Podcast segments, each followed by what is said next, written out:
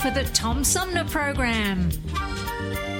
The Tom Sumner Program is a live variety show with music, comedy, and special guest interviews every Monday through Friday. Oh, it's always a pleasure to be with you, Tom. You know that. Yay, Tom! I love it in Flint! You're very astute, Tom. Not an easy question. I'll debate Andy Dillon on your show. Well, uh, that's a very good question. Uh, Hello, darling. This is Elvira, Mistress of the Dark, with Tom Sumner.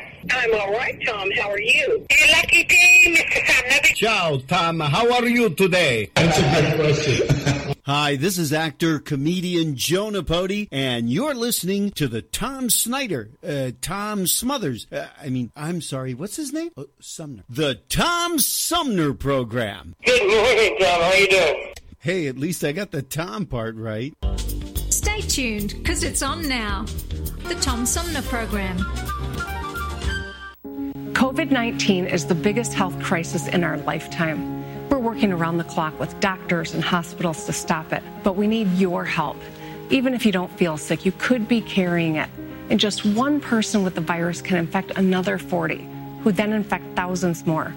So I've issued an executive order requiring everyone to stay home to help limit the spread of the virus. Let's protect the people we love. Stay home and stay safe. Hi, this is Gretchen Whitmer, and you're listening to the Tom Sumner Program. Hey, welcome back, everybody. Uh, this hour, my uh, guest is an American journalist and author who has won awards for his writing about the science of hurricanes and their social and financial impacts on society. He talks uh, about the Labor Day hurricane of 1935 in his new book, um, or in his book, rather, uh, Storm of the Century. His name is Willie Drye. He joins me now by phone. Willie, welcome to the show. Good morning, Tom. Thanks for having me. I really appreciate it. Um, when did the book come out? The first edition came out in 2002. It was published by um, National Geographic.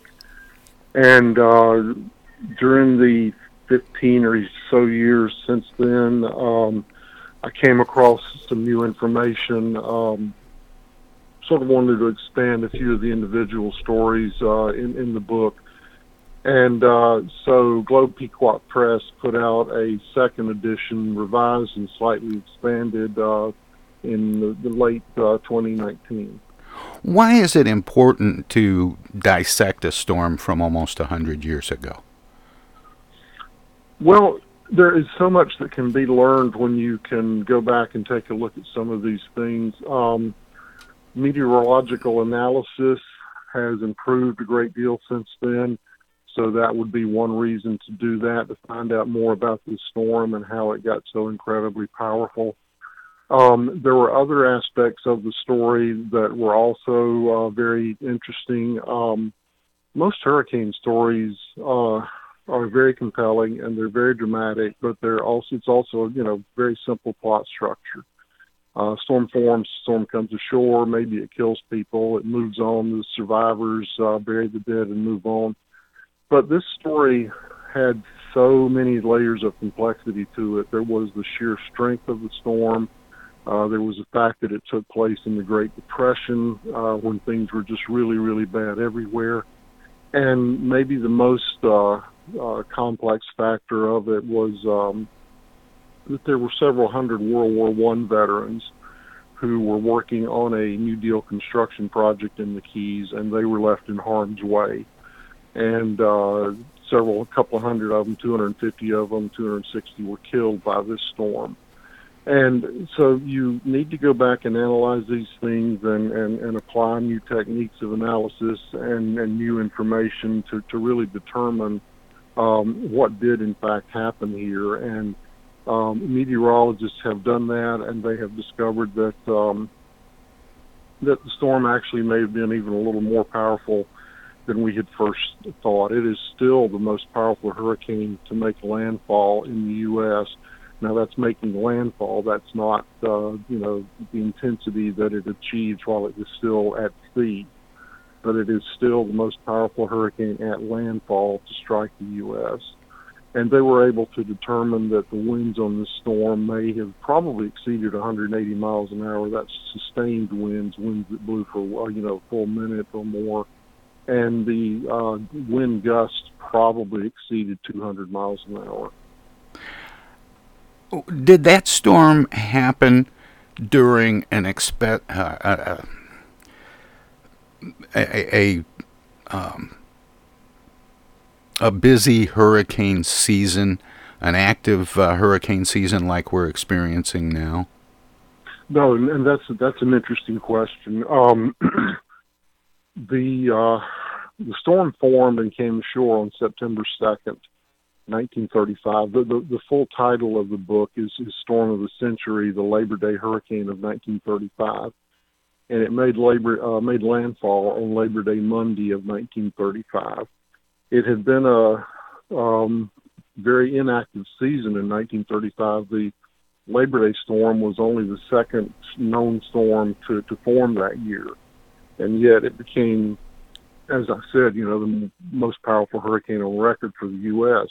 Um, a comparable year would have been 1992 when Hurricane Andrew formed. Hurricane Andrew was uh, August 24th, I think it was, that it made landfall August 24th, 1992.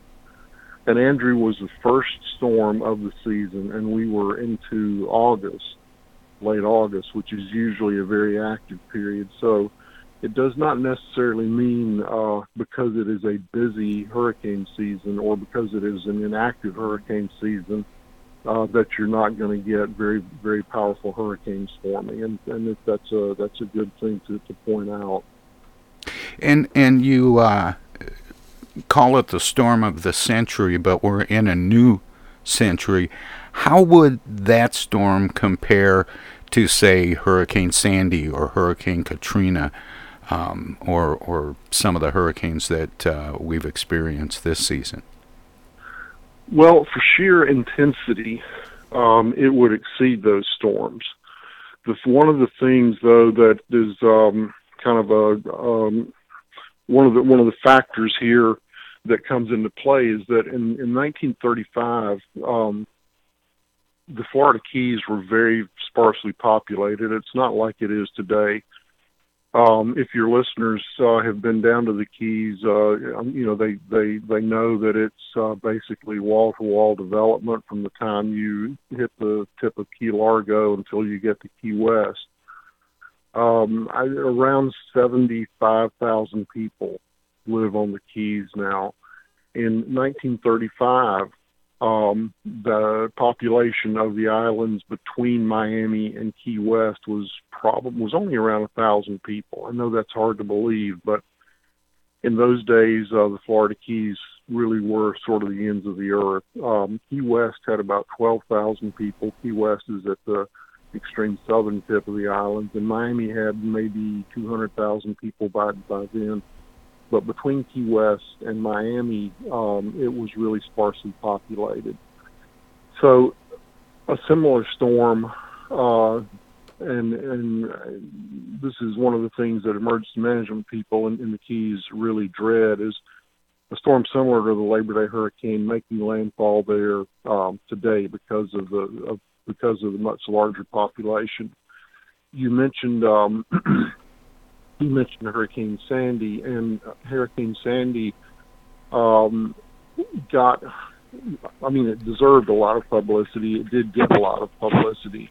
Uh, it was a very, very bad storm. I saw the effects of uh, Hurricane Sandy on the Jersey Shore uh, a couple months after it made landfall, and it really did. Uh, it really did strike a, a punishing blow up there.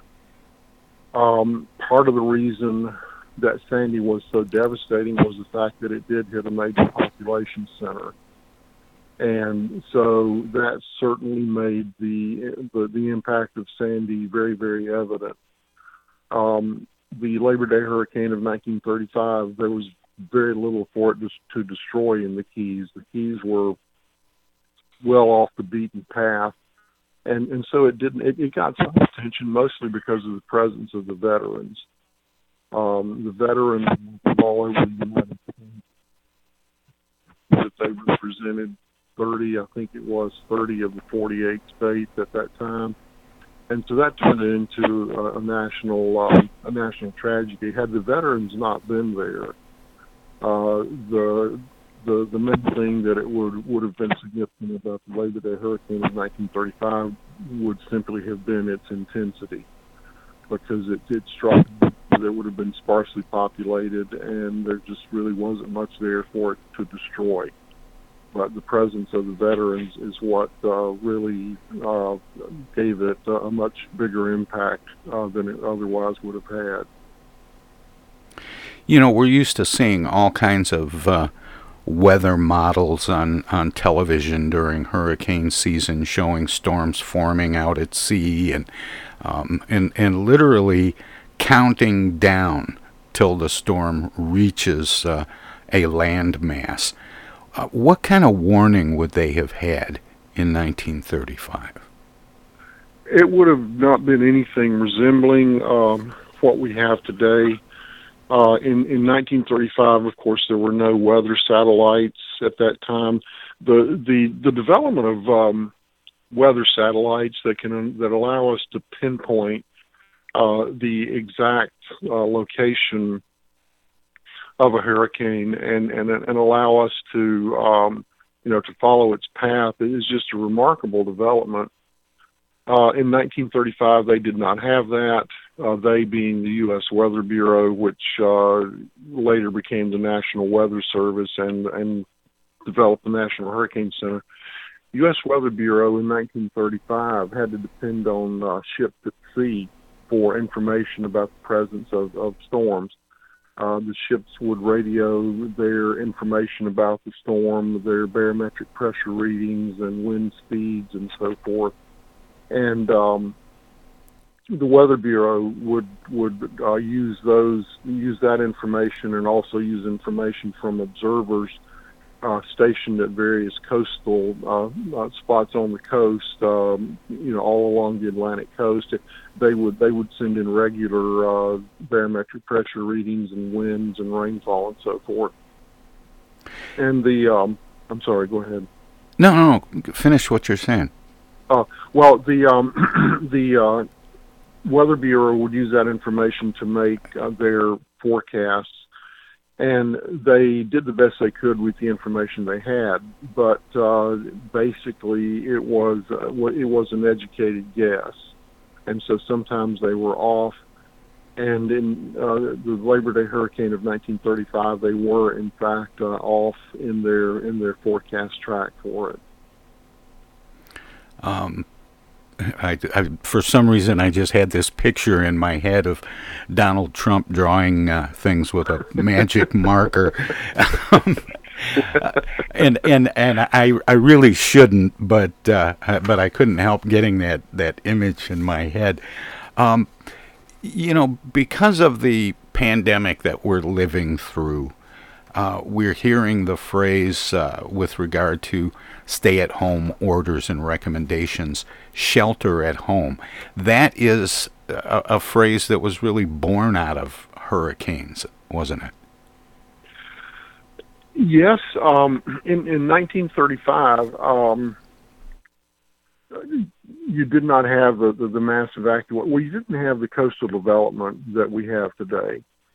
Um, the coastal development that we have today really didn't get started, I guess, until the 70s or 80s, maybe.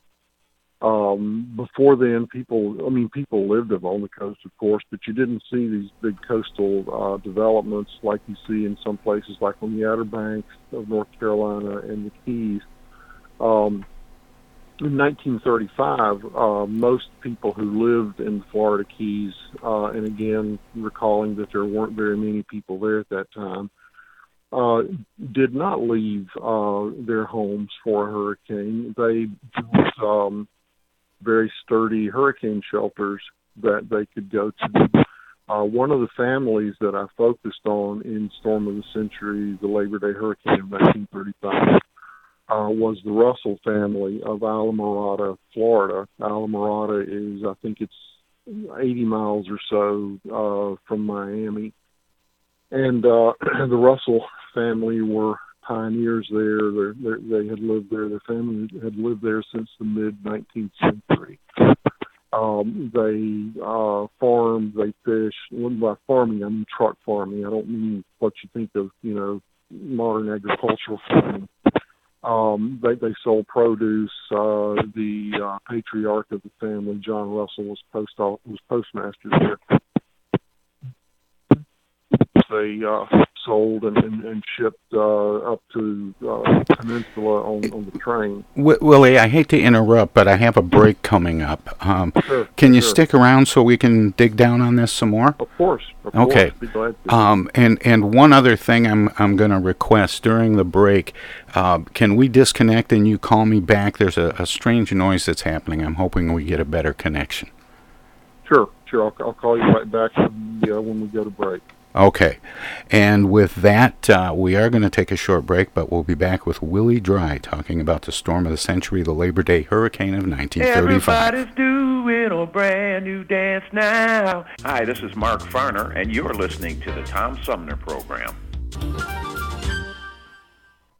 I'm Julie Lopez with Crime Stoppers. Have you ever wondered what to do if you have information about a crime or the whereabouts of a felony fugitive and you want the police to know but you need to remain anonymous? Well, here's what you can do. You can go to p3tips.com or download the mobile app. You can go to Crime Stoppers of Flint and Genesee County's Facebook page and click on the Leave an Anonymous Tip tab, or you can call 1 800 422 jail. All methods are anonymous, and if your help leads to a felony arrest, you may be eligible for a cash reward. Remember, your voice matters. Hi, I'm Dr. Joneigh Khaldun. We know that COVID 19 is spreading rapidly across Michigan right now. The most important thing people can do to protect themselves is social distancing. That means, unless you are a critical infrastructure worker or going out to get food or medicine for your home, you should be staying at home. Stay home, stay safe, save lives.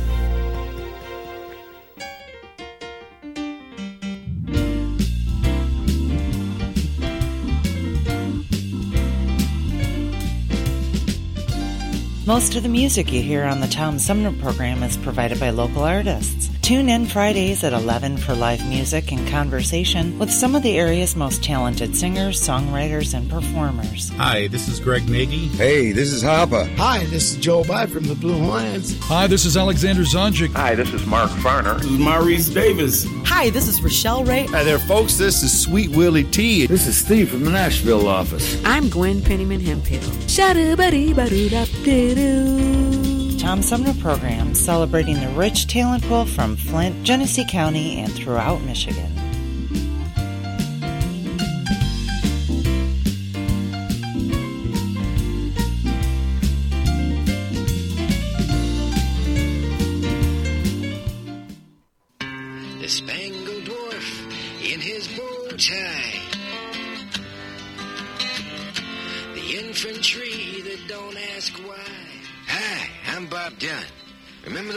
Those fabulous 60s? The marches, the peons, the draft card burnings, and best of all, the music.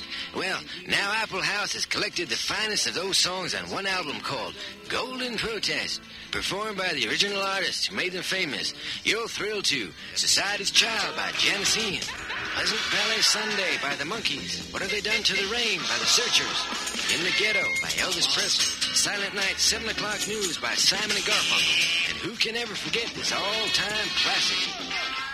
Yes, it's Barry McGuire's immortal Eve of Destruction. And of course, my own Masters of War, all for the incredibly low price of $3.95. And if you order now, you'll also receive a treasury of acid rock featuring Vanilla Fudge, Blue Cheer, Frigid Pink, Moby Grape, The Electric Prunes, Airplane, Lothar and Hand People, to name but a few. Plus, as part of this special limited offer, you'll also get the best of the supergroups with Traffic, Cream, Blind Faith, Ginger Baker's Air Force, and many, many others.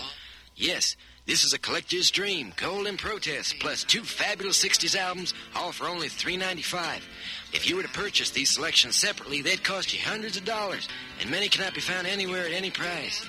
Well, it's time for my boot heels to be wandering. But here's something that'll tell you how you can get this amazing record package. Here's how to order this amazing record package. Just send $3.95 and check your money order plus your name and address to Apple House Box 70K South Bend, Indiana. Once again, that's $3.95 and check your money to Apple House Box 70 Tom Sumner Program.com. The Tom Sumner Program.com. This is Jill Stein, and you're listening to the Tom Sumner Program.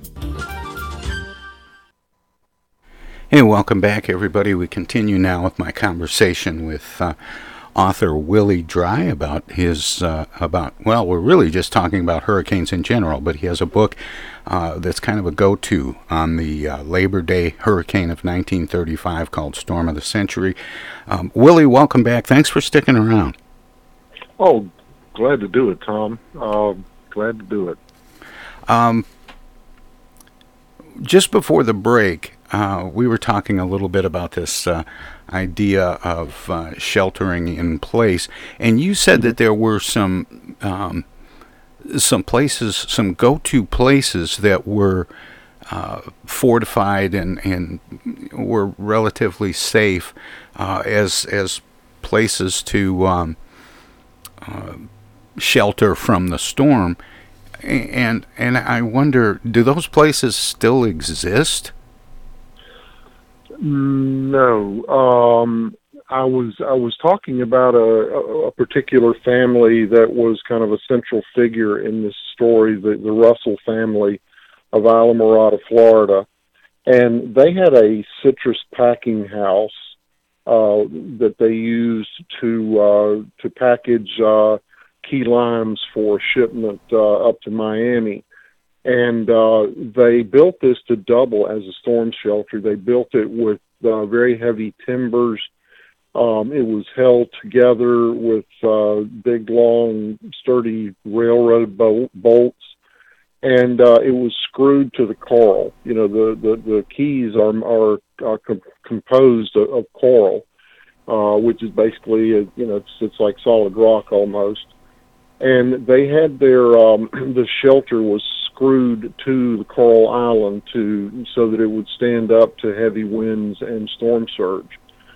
Um, so this very sturdy, and this this shelter had withstood many powerful hurricanes, and you know since the years that they that they built it, and it was destroyed um, by this storm. Oh, really? Um, yeah, it was. Uh, the, the family was um, was thrown into the worst part of this storm as the as the worst part of it came ashore and I became uh, pretty good friends with uh, Bernard Russell, who was 16 years old at the time of the hurricane. And Bernard uh, described to me in some detail the, the terrible moments that happened um, when when his family's storm shelter uh, was destroyed. He um, they knew that the um, that the storm surge was going to flood their island and, and the water was probably going to get too high for them to survive in the in the storm shelter. So so they were going to try to make it to the other side of the railroad embankment which would provide some protection uh, from the winds and floods. And Bernard said that he was trying to hold on to his sister and his infant nephew when they went out of the um, when they went out of the storm shelter as it began to come apart. And then the wind just carried uh, his sister and his uh, nephew away from him. One minute they were there, and the next minute they were gone. Uh, they were later found uh, on an island, one of those. There's many little islands in, in Florida Bay between the Keys and the tip of the peninsula, and they were later found many, many miles uh, from Islamorada. Um, of course, they did not survive but the storm had carried them for many miles across uh, across Florida Bay. Um, after the storm, uh, the uh, American Red Cross built some uh, uh, what they considered to be hurricane-proof houses for the survivors of the storm who who came back to Islamorada to, to resettle. And uh, when I when I interviewed Bernard, he was living in one of those houses. It was it was made of steel reinforced concrete. Uh, Bernard said it was like living in a little bank vault. The the the, the, the, um, the walls were about a foot thick, and uh, it was made of solid concrete, and the the roof was held on uh, by um, well, I forget the construction term, but it was anchored to the uh, to the walls, you know, by by the steel reinforced concrete, and that that structure has survived um, or those structures. There, there were 20 or 25 of them, I think, that were built. They are all still there. Um, and they have survived uh, Hurricane Donna and all of the other. Uh, there have been some pretty bad storms that have struck the Keys since 1935, and and and uh, all of the structures are still there. So it is possible, you know, to build um, hurricane-proof uh, houses, I guess. But you've got to go to some great extent to do it. Even uh, you know, it's going to be hard to to build a a wooden structure that's going to stand up against uh, 200 mile an hour winds. Which is the more destructive uh, force, the the um, the winds or or the storm surge? Well, that's an interesting question. Um, a storm surge can can destroy property and kill people even if it's not propelled by 200 mile an hour winds. Um, storm surge, you know, can drown people. Uh, a storm surge can pick up debris and and uh, other uh, you know debris from other buildings and so forth that has been destroyed, and it can that can act as almost as a battering ram um, against structures, and, and a lot of buildings get taken down that way.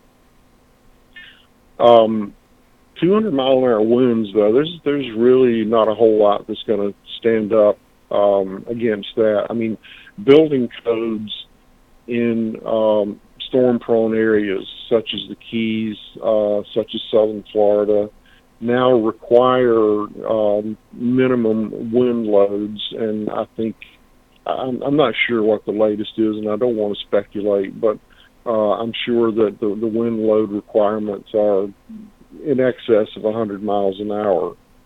Um, as far as uh, which is more destructive, that's kind of hard for me to say. Um, I think the storm surge, though, really um, people maybe don't realize how deadly uh, a storm surge can be. But if you're suddenly inundated with uh, 12 or 15 feet of water, you're going to have problems surviving if you're not prepared for it. Yeah, I remember a comedian talking about. Uh, he said he had a friend who was kind of macho, and he said he was uh, going to prove how tough he was uh, by standing up to the winds of a hurricane, tying himself to a tree. And he said, uh, "Yeah, he said it's not the winds that get you; it's that Volkswagen flying through the air." yeah, yeah, that yes, that that that can be very deadly, and, and that that that's a good point. Um, when you get into 120, 130, 140 mile an hour winds. Um, ordinary everyday objects uh, can can become deadly. And um, going back to the veterans who were exposed to the storm in the 1935 Labor Day hurricane, um, a lot of them were killed by flying debris. I mean, coconuts. You know, their their coconut palms are are in the Keys. Uh, a coconut traveling at 120 miles an hour is going to kill you if it hits you in the head. Um, there were others who uh, who were skewered by lumber. Uh, part of the problem that, that made it so dangerous for the veterans was that uh, they lived in beachfront work camps that were very hastily constructed. Um, the plan had been to, to get the veterans off of the islands by calling a train. If, if a hurricane threatened, the plan was to get them aboard a train and, and get them out of there. Um, the problem was that the administrators really didn't understand the danger they, that they were in, and they miscalculated and ordered the train too late. But the veterans were uh, waiting on the train as the worst of the hurricane winds arrived, and buildings started coming apart, and lumber started flying, and a lot of them were just impaled by um, by uh, shreds of lumber. So um, yes, I'm glad you mentioned that. If you, if you are in, uh, if you do are unfortunate enough to be caught in a hurricane with winds of 120, 130 miles an hour, there's going to be a lot of stuff that's flying through the air. uh, that that can kill you. It's it's not unusual. Maybe you've seen these uh, uh, photos made after hurricanes where a uh, you know piece of straw or something has been impaled in a tree trunk. I mean, you, you see freakish things like that all the time in, in the wake of a hurricane. Well, and whole boats, you know, 2 Mhm. or three miles Mhm. inland.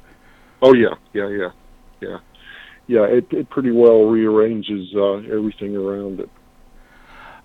Now, the the book is kind of a tribute to those veterans of 1935 who lost their lives. Um, and yet you talk about the uh, the responsibility for their deaths being an old-fashioned blame-a-thon.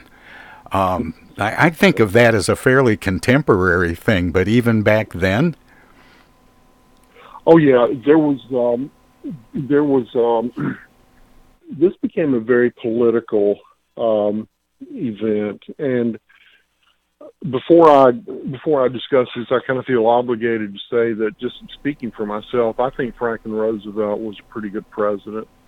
Um, that doesn't mean though that the people under him didn't do some pretty serious scrambling to um, to obscure some of the events um, that happened. And, uh, and you mean F- they, uh, FDR had a good job Brownie moment? um, I'm sorry, FDR had a good job.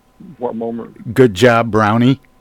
Oh, oh no, no, no, no. I, I don't think it was quite like. Uh, I don't think it was quite like Mr. Bush and, and his his friend who was the uh, FEMA director at the time. I think. Um, I think. I think FDR just basically tried to stay out of it. Uh, I, I didn't find any evidence that uh, that he that he actively um, ordered a cover up or anything like that. Um, but there was a political aspect to this because it happened in, in September 1935. And uh, he was about to uh, be starting his campaign for reelection, of course, in 1936. And you um, you look back at the results of the 1936 election, in which he carried, I think he carried 46 of the 48 states um, got uh, all but a few of the electoral votes. I can't remember offhand, but the landscape didn't look quite that way in um, late 1935. Uh, there was a magazine, very very popular magazine at that time called Literary Digest, and Literary Digest had been doing a presidential preference poll uh, since 1916 and they had never been wrong. They had been picking the presidential winner for 20 years. And in uh, early 1935, I think it was, they had released the results of one of their polls. And their poll predicted that Roosevelt was going to lose, and he was going to lose badly. I mean, it was not even going to be close. Now, there were other polls. I think that the Gallup poll was in its infancy at the time and uh, I think there were a couple of other polls that that that showed things uh, a little more favorable for Roosevelt. But the Literary Digest poll was well established; it was well respected, and it was predicting that uh, President Roosevelt was going to lose. So.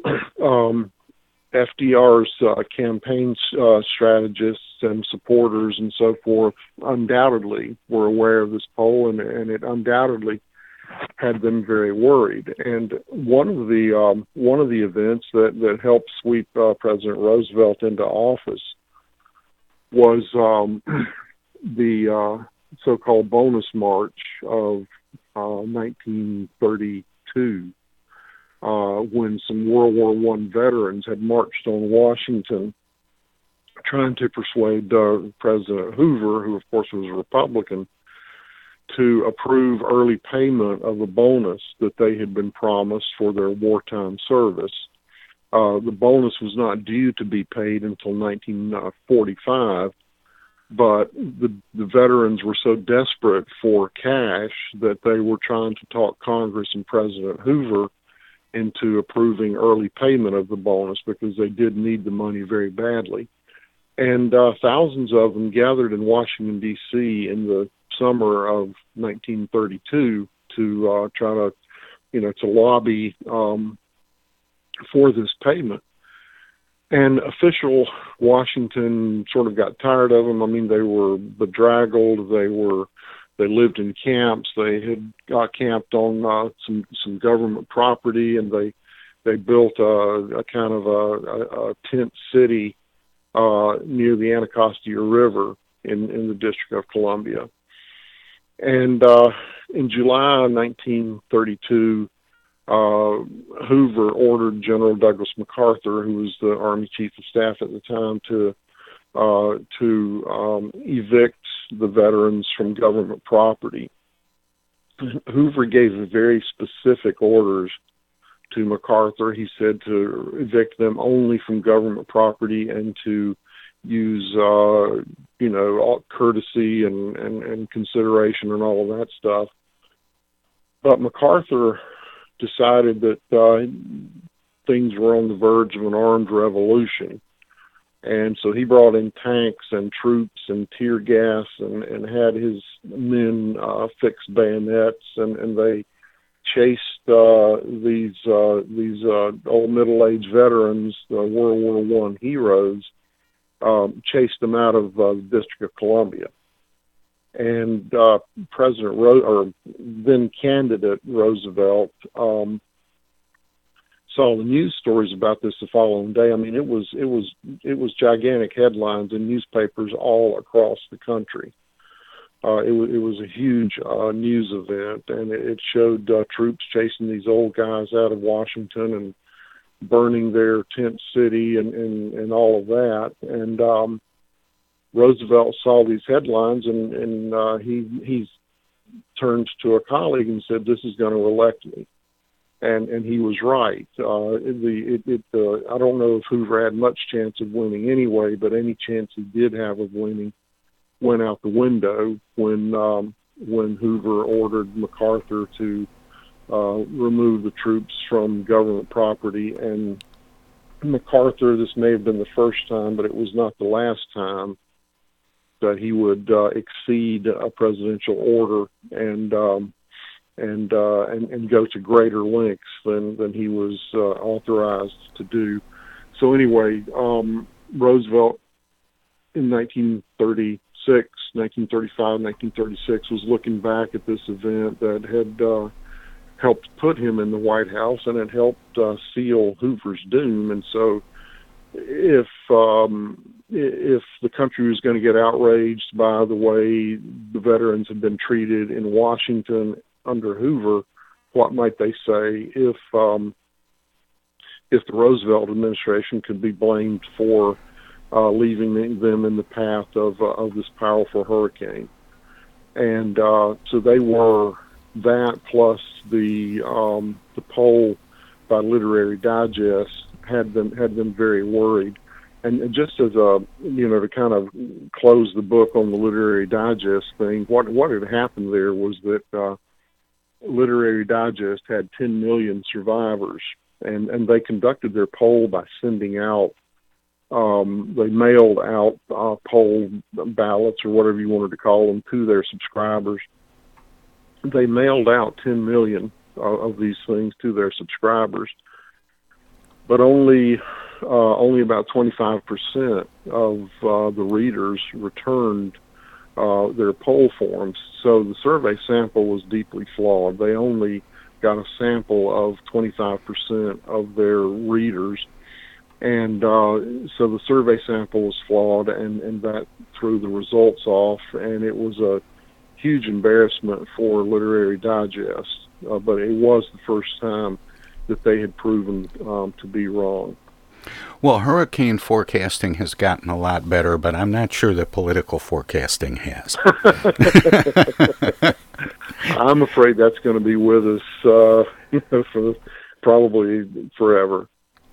I um, I, I went. Um, I, I, had a friend who was uh, living in Texas, and there was a hurricane that was uh, headed for uh, for shore, and I was going to call them as part of the show and say, you know, what's going on, what's happening, what are you seeing, you know, that kind of, you know, almost like live coverage.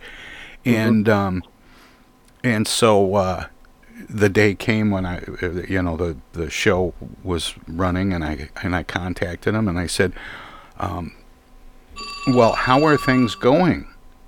And he said, "Well, I don't really know. I'm in Nashville."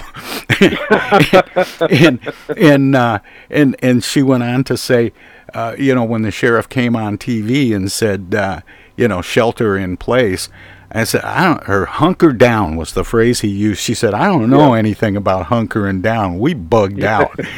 And, Yeah, yeah, and, and the question is, it's, it's very difficult when officials um, ask residents to evacuate an area.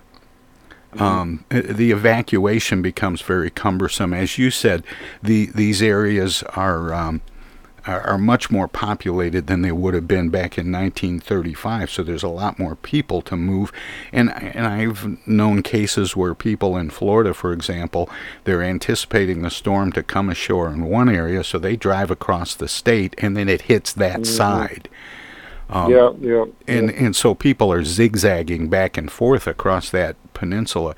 But is is there is there a typical area that's that's at higher risk? You, you know, we talk about Hurricane Sandy, which you know has been referred to as Frankenstorm, Mhm, um, mhm, but that was unusual for it to hit that far north. It was uh, Sandy. Sandy was uh, what is sometimes referred to as a black swan storm. Um, San, Sandy was a bit of a freak, and, and, and three of those kinds of storms come to mind. Um, the first one was a hurricane that hit Long Island in, in 1938.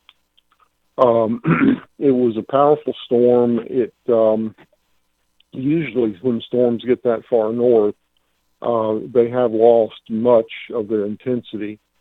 But this 1938 hurricane got picked up by um, uh, a, front a frontal system of some sort, I think, and it it sort of outran its um, deterioration. Uh, it moved so quickly up the east coast. I think it was it moved at 35 or 50 miles an hour, something like that, which is just unheard of for hurricanes to move at that speed. Um, but it, it caught Long Island pretty much completely by surprise uh, in in the uh, late summer, early fall of 1938, and did quite a bit of damage, killed mm, six or seven hundred people, I think.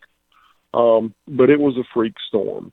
Uh, another similar storm was Hurricane Hazel in, in 1954, which came ashore in North Carolina. And uh, Hazel got picked up by a similar system uh, uh, that uh, that it, you know, um, boosted the speed of the 1938 hurricane. And so it is still the most powerful hurricane to strike North Carolina. And just as a very quick sidebar, that was my, I was five years older in Hazel, and so that was my first experience with a hurricane. Hey Willie, Uh, um, I hate to interrupt, but I have another break coming up. Can you stick around Okay. and we'll do another short uh, segment? Uh, my Yeah. guest is uh, Willie Drye. He is the author of Storm of the Century, the Labor Day Hurricane of 1935. If you're listening to us on 92.1 FM in Flint, we're going to let them squeeze a few words in. If you're streaming us at TomSumnerProgram.com, we have some Hello there, messages as well.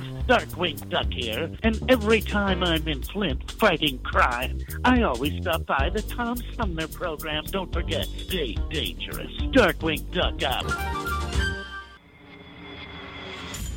The Tom Sumner program plays host to the best political roundtable on radio every Wednesday from 10 a.m. to noon. Armchair Politics features great commentary and analysis about the headlines from local, state, and national politics with an alumni of world class pundits, plus quotes, tweets, and those weird and wacky stories we call the X Files. If it's Wednesday, catch Armchair Politics on the Tom Sumner program. Do you have feelings of inadequacy? Do you suffer from shyness? Do you sometimes wish you were more assertive? If you answered yes to any of these questions, ask your doctor or pharmacist about tequila.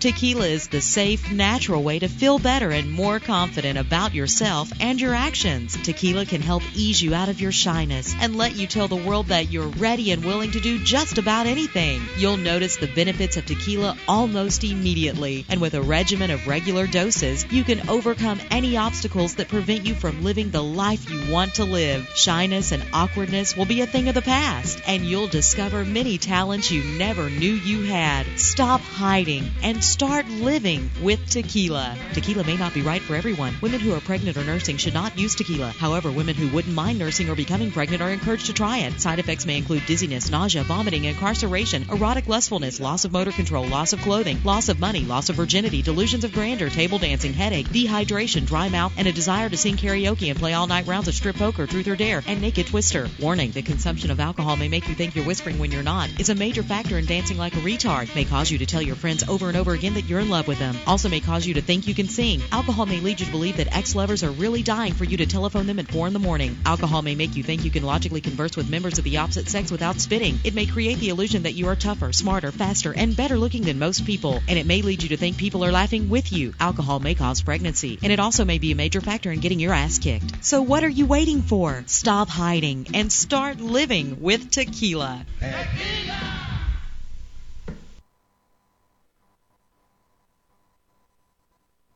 Those hands, no matter whose they are, can spread the germs of many common diseases. That's why I want you to realize how important it is to keep hands clean, to wash them regularly and always before meals with Lifebuoy, which not only removes dirt, but helps to remove germs. Teach the children this habit. Form it yourself. Always use Lifebuoy for hands and face as well as America, your children have an amazing superpower. That's right. They can help save lives by simply washing their hands. Just 20 seconds of thorough hand washing after they've coughed or sneezed or been outside can help fight against the dastardly spread of germs. Armed with only soap and water and hands, your superhero can protect you, your family, and everyone out there in America land. Amazing! Find out more at coronavirus.gov. A message from the CDC and the Ad Council. In the interest of goodwill, the Hoffman Beverage Company feels compelled to make this announcement. It's simply this. All Hoffman flavors have that happy taste, except sarsaparilla. We might as well come right out with it. We haven't quite hit that happy, carefree note in sarsaparilla. Now, please don't misunderstand us. Our Hoffman sarsaparilla is absolutely dependable. It's trustworthy, it's loyal, and many fine, upstanding citizens love it. But it just isn't what we call happy. You take our Hoffman orange, it's absolutely rollicking. Our lemon is almost giggly. Our black cherry and black raspberry are so bubbling with happiness, they dance in the glass. They all have natural flavor and famous Hoffman steady sparkle. We're sorry about Hoffman sarsaparilla. Why isn't it happy? Well, let me ask you. Could you be happy if your name This is U.S. Senator Gary Peters, and you're listening to the Tom Sumner Program. And welcome back, everybody. My guest this hour is uh, the author of the uh, book, The Storm of the Century, the Labor Day Hurricane of 1935. He uh, is an award winning American journalist and author who writes about the uh, science of hurricanes and their social and financial impacts on society. Willie Drye is his name. Willie, welcome back. Thanks for sticking around. Sure. Thanks for having me, Tom. I was listening to your promo for tequila there while we were on the break, and it reminded me of an incident that took place in Chapel Hill when I was a student on October the 12th, 1975, and I haven't touched the stuff since then. Although I do drink scotch, but I have sworn off tequila. I, I I know a lot of people who have sworn off tequila, and I don't I don't know if their stories compare, but uh, I suspect that they they'd be fun to talk about over some scotch, maybe sometime. Yes, yes, um, during the last segment, or toward the end of the last segment, we started talking about sheltering in place versus evacuation. Is it um, is it wise for people to um, decide to, to stay home and, and have hurricane parties, or should people uh, really heed the advice of uh, officials who recommend leaving the area prior to a hurricane? Well, uh, this is my opinion. Um, for whatever it's worth, my wife and I have have been through, gosh, a couple dozen hurricanes, I guess. Now we have we have lived on the coast uh, since 1992, first in Florida, and now we live in in Wilmington, North Carolina.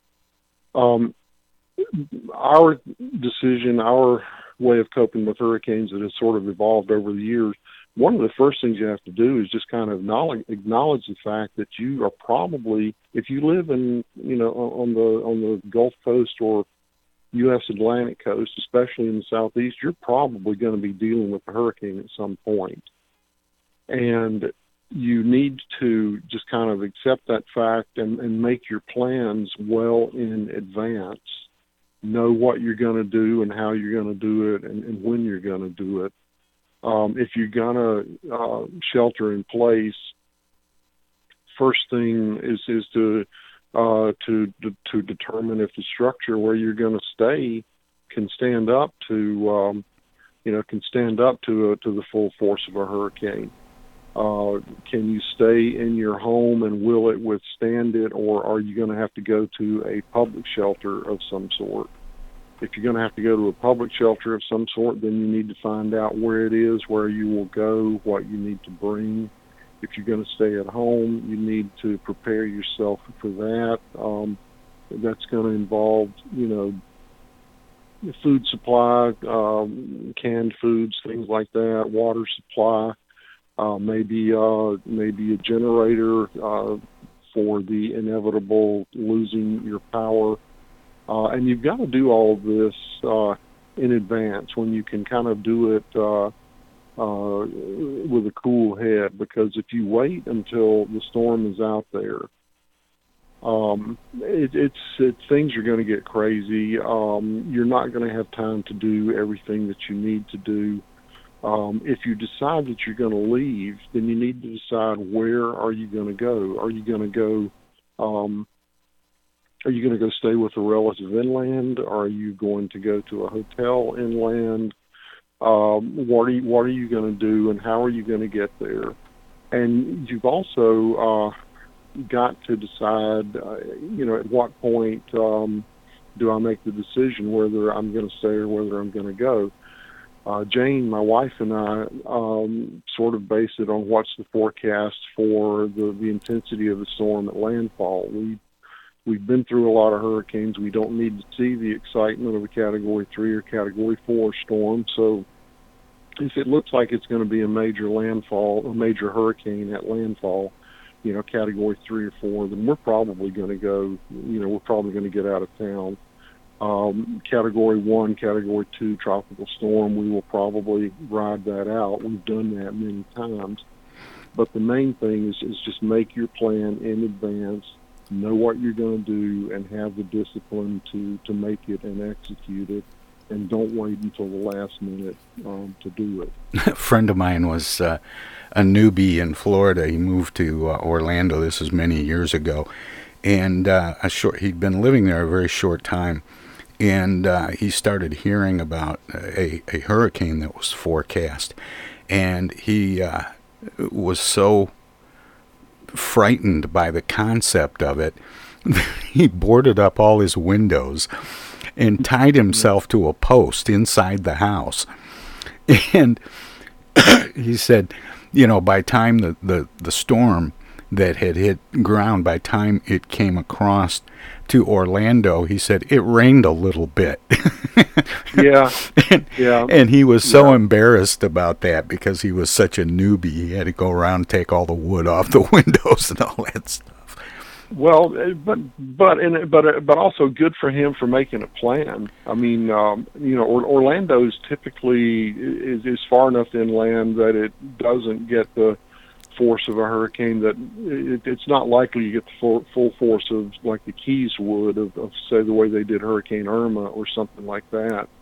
Um, that's one thing that that's it's it's interesting that you mentioned that. That's also kind of a factor that comes into play um, is is uh, I, I don't know if you'd call it the shame factor, but um, do you want to be the first guy in your neighborhood to, to, to board up your windows? I mean, and, and what happens if, if nothing, you know, if nothing comes? I mean, you're you're actually worried about looking like an idiot. And um, and and the thing is, though, that that's you really kind of need to to dispense with that, especially if you live in in South Florida. Um, our my wife's and our our first experience with a hurricane in Florida was Hurricane Andrew, and we were well away from the worst of that. We were um, 100 miles or so up the coast from where the worst of it went in, but we did not know that the day before Andrew arrived, and that was as close to panic as I ever want to be. Um, I mean, we were totally freaked out. We had no idea what to do. We had been in Florida for less than a year, and um, we were trying like crazy, like you know, desperately to figure out what do we need to do, where are we going to go, and by that time, by this Sunday afternoon, I mean, there were some really ominous forecasts for Andrew. People knew that it was going to be very, very bad, and um, so we we had never, you know, seen the elephant, so to speak, and and we were we were quite freaked out about it, and that's part of the reason that was a major factor in, in actually me writing the book about the Labor Day hurricane was I decided that um, if I was going to live in a part of the world where storms like Andrew could come, the only way I could stay sane was to learn everything I possibly could about hurricanes. And so I just went into a you know, a, a, a hurricane cram course, meteorolo- meteorological cram course, until I came across this 1935 hurricane that uh, I was astonished to learn that it was even more powerful than um, than Hurricane Andrew. And the more I dug into it, the more I was amazed by the I, you know, I mentioned earlier the complexity of the story and and and, and the book um, the book grew out of that. Um, can I can I mention one more thing real quickly here? I see sure. we're getting close to the end of our time Yeah, we are. we uh, one one incident that that uh, I discovered in, in the research for the Labor Day hurricane. Um, the 1935 hurricane was the first time that an airplane was used to try to find a hurricane, and um, the the pilot was a guy named Leonard Povey, who was an American. He had been a daredevil pilot and a, a stunt pilot uh, before 1935 and he had been hired by uh, uh, Fulgencio Batista, the Cuban strongman, who was kind of the power behind the throne in Cuba in those days. He had been hired by Batista to uh, train pilots for Batista's Army Air Force, and he was in Havana uh, on September 2nd, 1935, and there was disagreement between the U.S. Weather Bureau and the Cuban meteorologists about where the center of the storm was. So somebody came up with the idea to send, let's let's send this crazy American out there and uh, and see if he can uh, you know find this storm. So on the afternoon of um, September 2nd, Povey climbs into this little open cockpit biplane fighter. I mean, uh, you know, just a little a little biplane fighter with a 350 horsepower engine, I think it was, and goes off to look for you know, the most powerful hurricane on record at that time. I would love to have been. I would love to have been in the in the room where that decision was made. I, I, uh, Povey was crazy enough. He he might have volunteered. I mean, he may he may very well have volunteered, but he they also may have come to him and he said to them something like, "You want me to do what?" And but he did he did climb into this little biplane fighter, open open cockpit, and, and fly out over uh, Florida Bay, um, uh, looking for the hurricane, and he found it forty or fifty miles north of where the U- U.S. Weather Bureau was plotting it. Uh, the Wow. Weather Bureau had, had been saying that it was gonna that it was moving westward just off the coast of Cuba, and I'm talking about the center of the storm. You know, the entire hurricane was much bigger. Willie, we got to Um, we unfortunately we've got to end it there, but I always give guests an opportunity to let people know where they can find out more about you and your work, past, present, and future. Do you have a website? I have a blog called Drye Goods, D R Y E, Drye Goods, um, and uh, I my my Facebook page um, is public, so anybody can follow me on Facebook. Uh, the the book Storm of the Century, the Labor Day Hurricane of 1935, is available at Amazon and Barnes and Noble. And they might also check out my third book, which is For Sale American Hi, I'm Paradise. Alexander Zonjic. Don't touch Thanks, that Willie. dial. We're out of You're time. listening to Tom Okay, Sumner. thank you, Tom. Bye-bye. Thank you.